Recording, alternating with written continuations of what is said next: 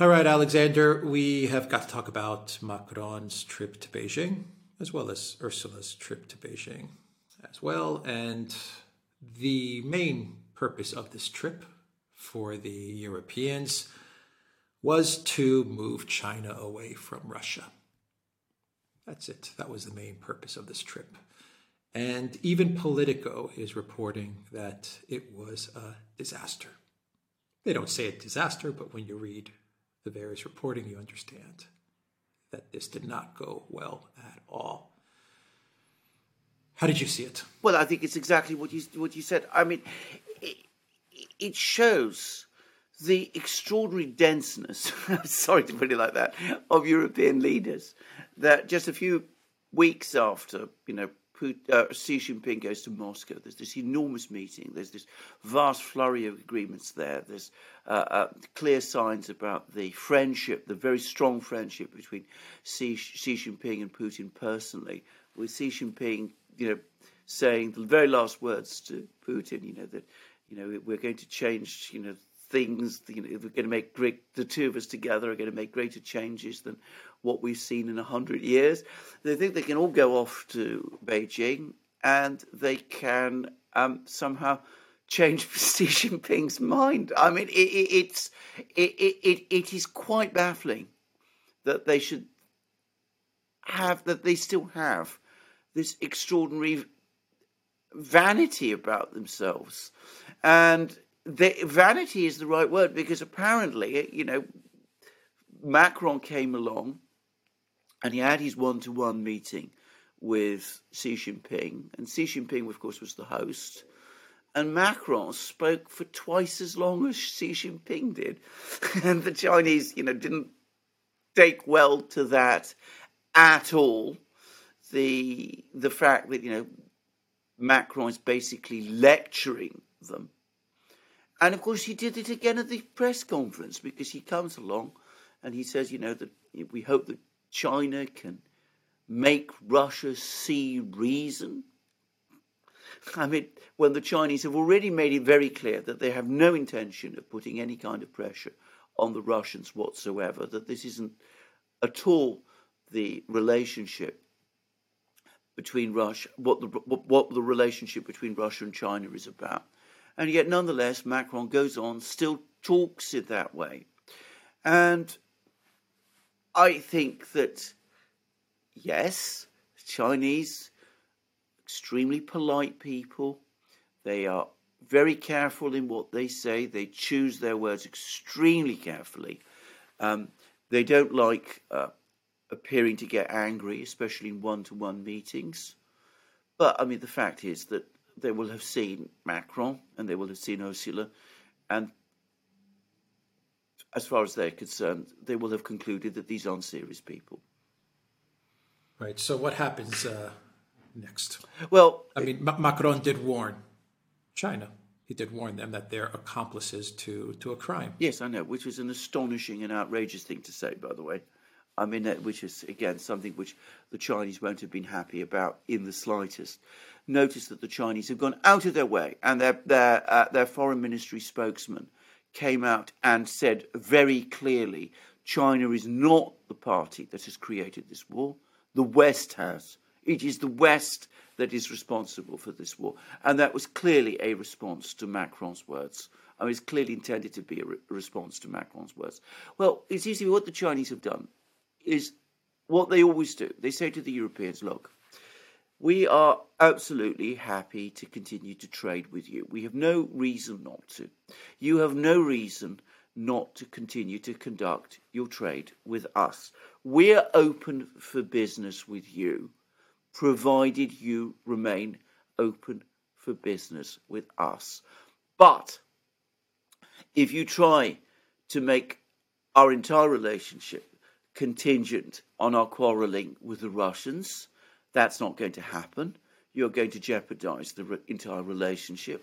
And if you continue to follow the orders of the old man in the White House and continue to demolish the relationship between us and you, well, then it will be your fault, and you will pay the bigger price.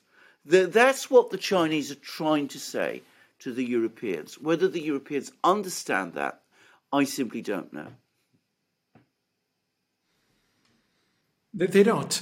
No, no. I think, if I may say so, I think this is one point where the Chinese style of diplomacy is too sophisticated for them. The Russians are much more straightforward, and though obviously it's infuriated the Europeans beyond their senses, out of their minds, at least it does get the message across. I think with China, they just aren't listening to what the Chinese are saying. Well, you can see that because, as I said, Macron just talks, and doesn't listen to what Xi Jinping is telling him. Yeah, they actually said, Politico actually said that every time they brought up Ukraine, Macron brought up Ukraine, Xi Jinping would just sigh in disbelief. I mean, even China has Ukraine fatigue, because my sense is that China, understood that they were going to come and talk about Ukraine, but I have the sense that the Chinese officials were kind of hoping or maybe anticipating that, okay, they'll talk about Ukraine for 5, 10, 20 minutes, whatever. Yes. And then maybe we can spend the rest of the time talking some other business. Yes. But they didn't get any of that. No.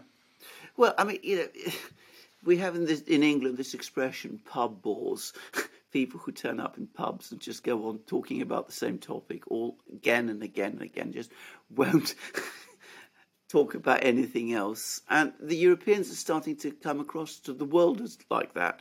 They have Ukraine on the brain. And, the Chinese are not unfamiliar with the realities. They know about the fact that, there's protests in France, that Macron is incredibly unpopular. His favourite restaurant has just been burned to the ground, even while he's in Beijing. They know about Ursula von der Leyen. They've fully briefed about her and what she is and the sort of person she is. And it must seem to them bizarre that leaders like that, with those sorts of levels of responsibility, are fixated on this one topic to the exclusion of everything else. But we've seen that. We've seen that with the Chinese and the Europeans, and we saw that recently with the Indians and the Americans. Blinken willing to wreck an entire G20 summit meeting, antagonize India because he can't get over the topic of Ukraine, talking all the time about Ukraine, and the Chinese and the Indians and the rest of the world are saying, well, who are these people to talk anyway?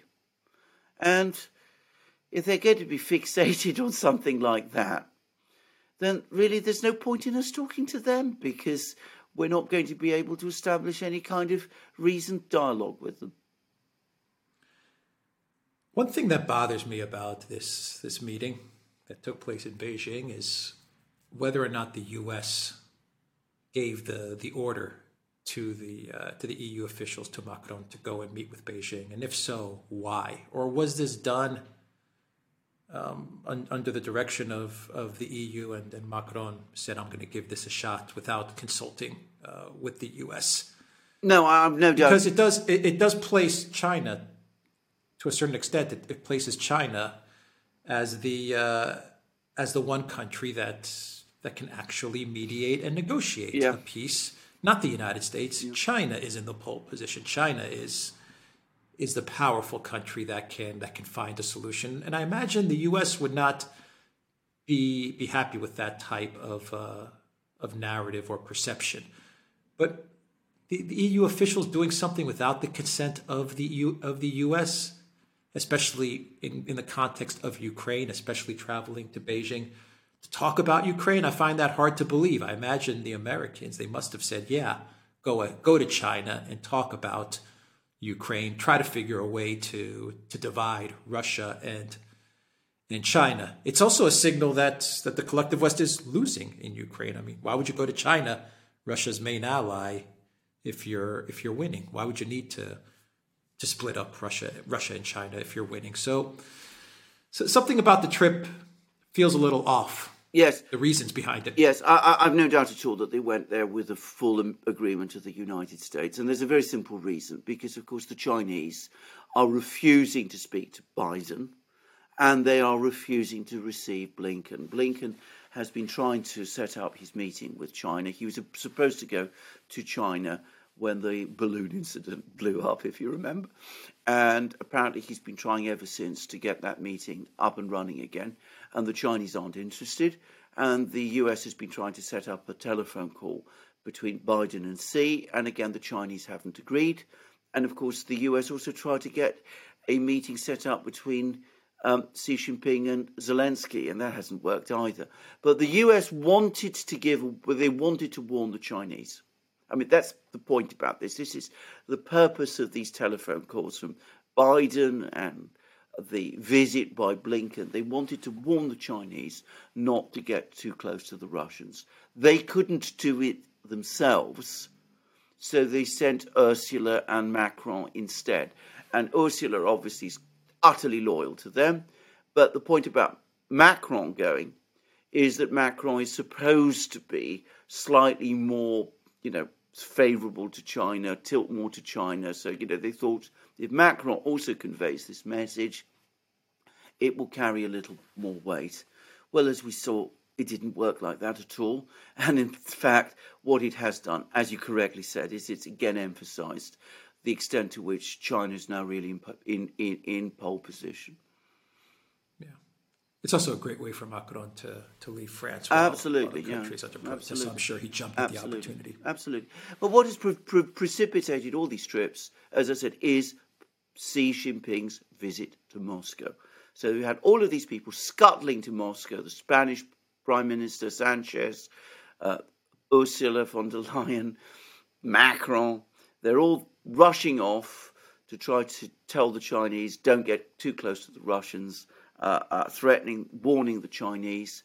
Of course, the great paradox is this all began with the idea of keeping the Russians at a distance from China.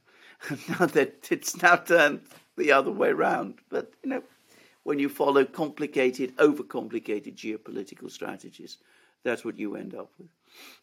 Yeah, well, at the same time that they're in Beijing, you have these meetings taking place with Taiwan as well, yeah, with the United States, yes, and Taiwan. So yes, there's yeah, that hypocrisy. And, yes, and then there's just the general narrative of, we're going to warn China not to get too close to, yes, Russia, because when we're done trying to destroy Russia, we're going to come to destroy, yes, you, China. So, I don't, yes, think any of this is lost on No, on of course China. Not. The Chinese know all about this. They're fully, that's the other thing. The neocons always assume that they're cleverer than everybody else. In fact, they consider themselves so clever that they can't stop telling everybody how clever they are. And of course, the result is that everybody knows what their ultimate plans are, because the number of people in the West who read these neocon publications is tiny. You can be certain the Chinese read them. Okay, theduran.locals.com. We are on Rumble and Rockfin, Odyssey, Telegram, and BitChute. And go to the Duran Shop, 10% off. Use the code. Good day. Take care.